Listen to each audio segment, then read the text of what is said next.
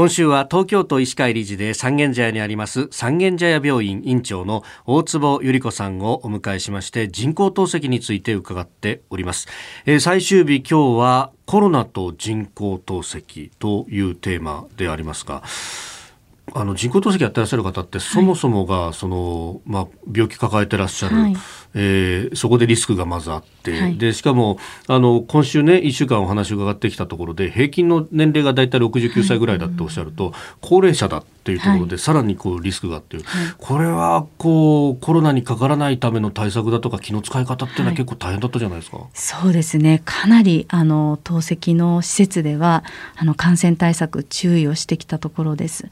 で免疫力がやっぱり低いので、あの通常の方よりも少ない量ののウイルスでまず簡単に感染してしまうっていうこととそれから感染した後に重症化するリスクが非常に高いです。それでですね、えっと、はい、データによりますと新型コロナに感染した透析患者さんが2657名いらっしゃるんですね。そのうち亡くなった方が413名いらっしゃいますので死亡率が15%っていうことで非常に高いあの一般の方に比べると死亡率高いんですね。なのでとにかくあのかからないように、はい、あの感染対策もうどうしてもオープンスペースで皆さんで一緒にあの受ける施設が多いものですから、はいえー、まあ、手洗いからそれからマスクの着用から、あの非常に注意を払ってあの透析を行っている施設が多いと思います。なるほど。はい、やっぱその大部屋の透析室でやる、はい、でしかもまああのね週に3回ということだと、はい、まあ入れ替わり立ち替わりの形で皆さんやる形になりますよね。そうするとやっぱ一回か終わった後の消毒とか。そうですね。はい。なのであのシーツとか、はい、ああいったものがやっぱりあの原因になるっていうことでラバーシーツみたいなものに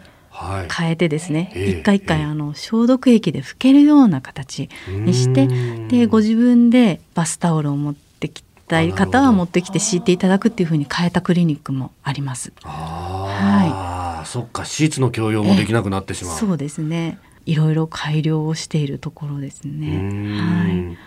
さあそしてあの先生のいらっしゃる三軒茶屋病院、はい、まあ、コロナの患者さんの受け入れも別途ありながら透析を受けるっていう形、えーとですね、コロナの病棟を作ったんですね。でコロナの病棟22床のあのコロナ病棟を作ったんですけれども、その中でコロナの透析患者さんも受け入れるという形にしなってます。なるほど、はいコロナに感染してしまった透析患者さんって、やっぱりこうかなり受け入れの病院は少なかったりしまし東京都非常に苦しいところでですね70床ぐらいあるとは言われているんですけれども、はい、例えば第5波の時みたいにですね、うんうんうん、1日に何千人って感染者が出てしまうと、はい、透析患者さんのコロナのベッド70床ぐらいしかないとあっという間に埋まってしまうっていうことと、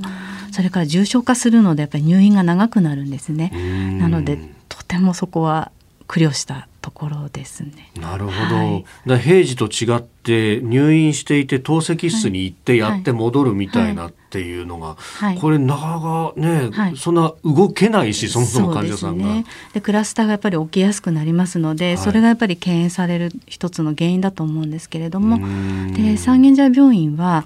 あのコロナの病棟の中に透析を受けられるベッドが4床用意してありますのであの透析室に移動しないで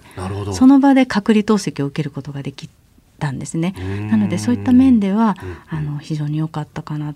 他になんて言うんでしょうねクラスターの危険は低くあの病棟内で完結することはできたと思います。これだから人繰りとかっていうのも、各病院これ本当大変だったわけですね。大変でした。もう本当になのであの他の通常の一般のあの診療しているところからやっぱり看護師さんを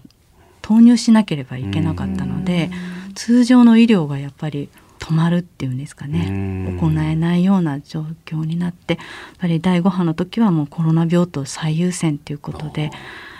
やってきたっていう感じです。はい。えー、三軒茶屋病院院長大坪由里子さんに1週間伺ってまいりました。先生どうもありがとうございました、はい、ありがとうございました